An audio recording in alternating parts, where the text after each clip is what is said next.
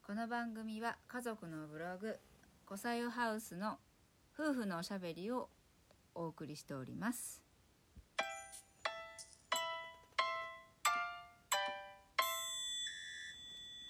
こんにちは。こんにちは何日ぶりになっちゃったんだろう今日は2023年2月2日はい。いい夫婦の日だそう ですよそうなのね。なんだろうねなんかみんなそういうツイートが多かったあ、そうなの。全然知らなかった。ねいい夫婦、どこがいい夫婦なの。夫婦11月に、11月22日じゃないの、それっていい夫婦って。え本当うん。 2月2日じゃないのえ勝手にそう思ってたわツイッターであったのう。んうーん。違ってたらすいませんなんだか私の勘違いかもしれはい。ない、はい、今日はそう私が書いてる「神様」シリーズの抽象画のなんだっけ平野正門様を書いた時の話をねうん。してみようかなと思いますはい。ねなんかこれこの日何だったっけ先に首塚行くんじゃなくて神田明神神田明神に呼ばれてうん。行ったんだよねそうそう。でなんでだっけなんて言われて行ったんだっけもともとその父の残した会社が東京にあってただその千葉にもオフィスがあったんですねでまあ千葉の方が、まあ、だんだんだんだん縮小してってその活動範囲活動する領域ところがねどんどん東京にこうシフトしていったんで、まあ、東京でちょっとやっぱりきちっとやり直そうかっていう話になってたそしたらまあちょっとこうパンとこうなんていうのメッセージ的なものが来て、うんうん東京で仕事するのに挨拶に来ないのはどういうことだとなんとなくそんなことが言われたんでそれで僕も神様にあんまし詳しくなかったんで調べたら江戸の総鎮守がまあ神田明神でビジネスをやる人は神田明神にお参りに行くということなのでじゃあ早速神田明神に行こうとで行ったんだよね。うんうん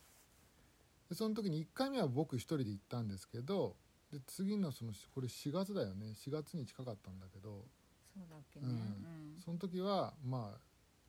ああの私もねそうそう一緒に行ったんだよね連れてこいみたいなことうん言われたんで、で一緒に行って、えー神田明神といえば、まあ、平将門様なんだけど、まあ、首塚も一回その一回目に行った時首塚が工事中だったんだよ、うんそうだそうだそれで「ああ行けなかった」っつってでもう一回そのふみちゃんを連れてった時には工事が終わった直後だったんでそう奇そうそ跡う的にそうそうじゃあせっかくだからって言ってね、そそれは別に特に誰かしらに呼ばれうたわけではなくてねそ近いしねうそうじゃあそっちまで足を伸ばそうかって言ってそう首塚にね新しくなった首塚に、うんでまあ有名じゃないですか首塚って昔から GHQ があそこ工事しようとしたらあうのん怪我人が出ただとかうん壊せないだとか、まあ、呪いがあるだとか、うんふんたらかんたら 言われるところでお、まあ、確かに前の首塚はちょっとこう暗い感じがしたんですまあけど、古いからねでも今新しい首塚、まあ、写真見てもらえば分かると思うんですがすごく綺麗で、ねおしゃれになってね、なんかさっぱりしちゃってうんでもなんかあそこだけ時空が違うじゃないけど、うんすっごいなんか空間が異次元になってるっていうか、うんねなんかだだっ広いけど厳かでう、んね、ちょっとなんか静かに入らないと申し訳ないみたいなねそうだうね、ん、なんかバサバサって入っていけないような雰囲気はねあったすねごくいいとこだったから、うんもしその東京駅近くに来た方はぜひあの正門様の首塚をお参り行ってみてくださそいうまあ感じる方はなかな か感じちゃうかもしれないけどねそうだね、んそうですお参りさせてもらったらこのあるイメージが私の頭にボーンって入ってきてでそれを書いたのがあの今回ねブログで紹介させてもらった、ま、雅子校の抽象画なんだけどそうなんか私はねイメージでしか来ない人だからなんかこう色と動きとなんかこうなんて言ったらいいんだろう目の奥の方で見えるっていうか、うんなんかスクリーンって、うん、言葉にはちょっとしづらいんだけど目つぶってるとこうもう一層ここにあって言ってくるっていうかなんかパンってくるんだよね。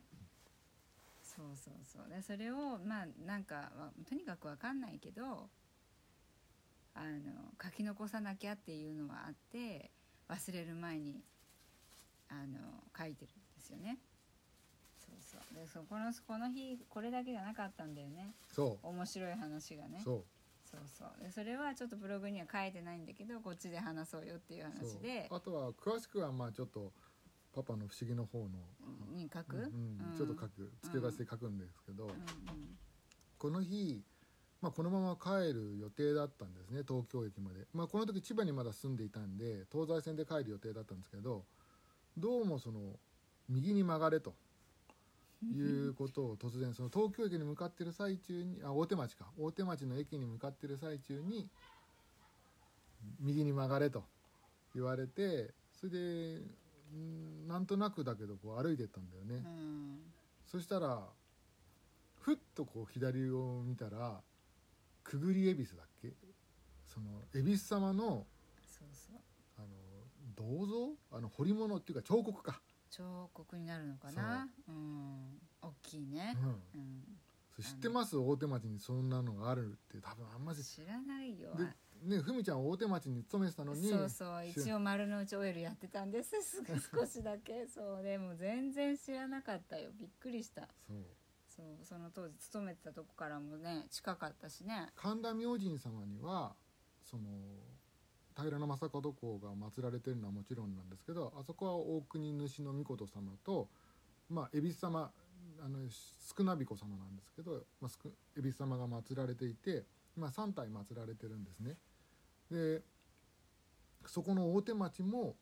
そこのね右曲がっちゃったらその恵そ比う寿そう様がないんてかわかんないけどねなんこでっこんちなところにだあっちだって言われてえなんでなんかは遠ざかってますけどみたいな感じでね、うんうんそうでもまあとにかくそうなんだったらそういうの通りい行ってみようって言って行ったら恵比寿なんと恵比寿様様がねいてでそのなんだっけいなんだあの間になんかと通れるようになってんだよねそうなんて説明したらいいあれ、うんまあ写真で見ない見とないと分かんないよね、うんなんかにもう大きいからその隙間人間通れるようになってて、うんこう薄くねこう横に入るととくぐれるようになってんだよねそそうそうそうの銅像の銅像っていうのはあの彫刻の下に彫刻そうそう下のどそう土台の部分がね、そうでそこくぐったらどうだって言うんだったっけなんかまあ調べたらねそう縁起がいいんだからななうんそうとにだかくくぐっとけっつってくぐって帰ってきたんだよねそれで調べたらその彫刻を彫った人がもう一つ大黒様も彫っていてその大黒様は大手町の駅の方にああるんでそれは触り大黒とかいうのかな、うんあの大黒様を触って、うん某銀行の前だったっけそうそう、ね某銀行の前、ねそうだよねだからついになってたんですよ、そうそうそう一緒にうん、はあそこに置かれたんだよね神田明神と同じでちゃんと恵比寿様と大黒様もそこでお参りができたっていうので、うんこれはやっぱりなんか呼ばれたのかなっていう、うんまあ、感覚の話だけどこうでも本当にあの右に行け左に行けって言われたら恵比寿様がいたっていうのはちょ っとちょっと二人でね鳥肌が立ったっていうか、ね顔見合わせたよね、うんええーっつってうんこんなところにこんな人いたみたいな、は何回か大手町周辺は行ったことあるけど全然もう気にしたことがなかったんでいや私なんか毎日行っとったよっていう話よ ね全く知らないだからランチ買いに行ったりとかさ、まあ、一応街は歩くわけあの近くだったんだよね働いてたうのんねすぐすぐ近くすぐ近くもうワンブロックこっちなだけで、ねうん、全然働いてたんだけどね何回も通ってた場所だと思うよあのそうだよねその某銀行もそうだけどそうだよね、うん、大黒様の方も普通に東西線だったもんねと通るところで全く気に留めてもなかったけど随分前からいらっしゃったんでしょうけどうん、いたいただろうね、いやそうそういう不思議なことがあったんですそよう、そうそうだからね、そんなご縁もあってこの平将門様の絵はぜひ描いてもらいたいなとふみちゃんにねお願いしてたんだよねうんそうそうそうで今大黒様の絵も恵比寿様の絵ももうそれはもう描いてもらっているんで、そうそうそううん、ねえほんとその時々になんかわかんないけどイメージが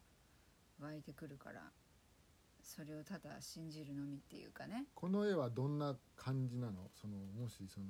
正門さんのそのイメージっていうかいや思いっていうか 私にはさその予備知識全くないわけよその、まあ、知ってるよ一応でも日本史で赤点取った女なんでもうなんかね歴史はよくわかんないんですけどイメージも何もないしどういう人かっていうだけどなんだろうこうまだなんかこう熱いっていうか、ね、熱意みたいなものがあってでそれがこうごめいてるんですよね。だけどなんかこうなんか呪いだのなんだのって怖いイメージを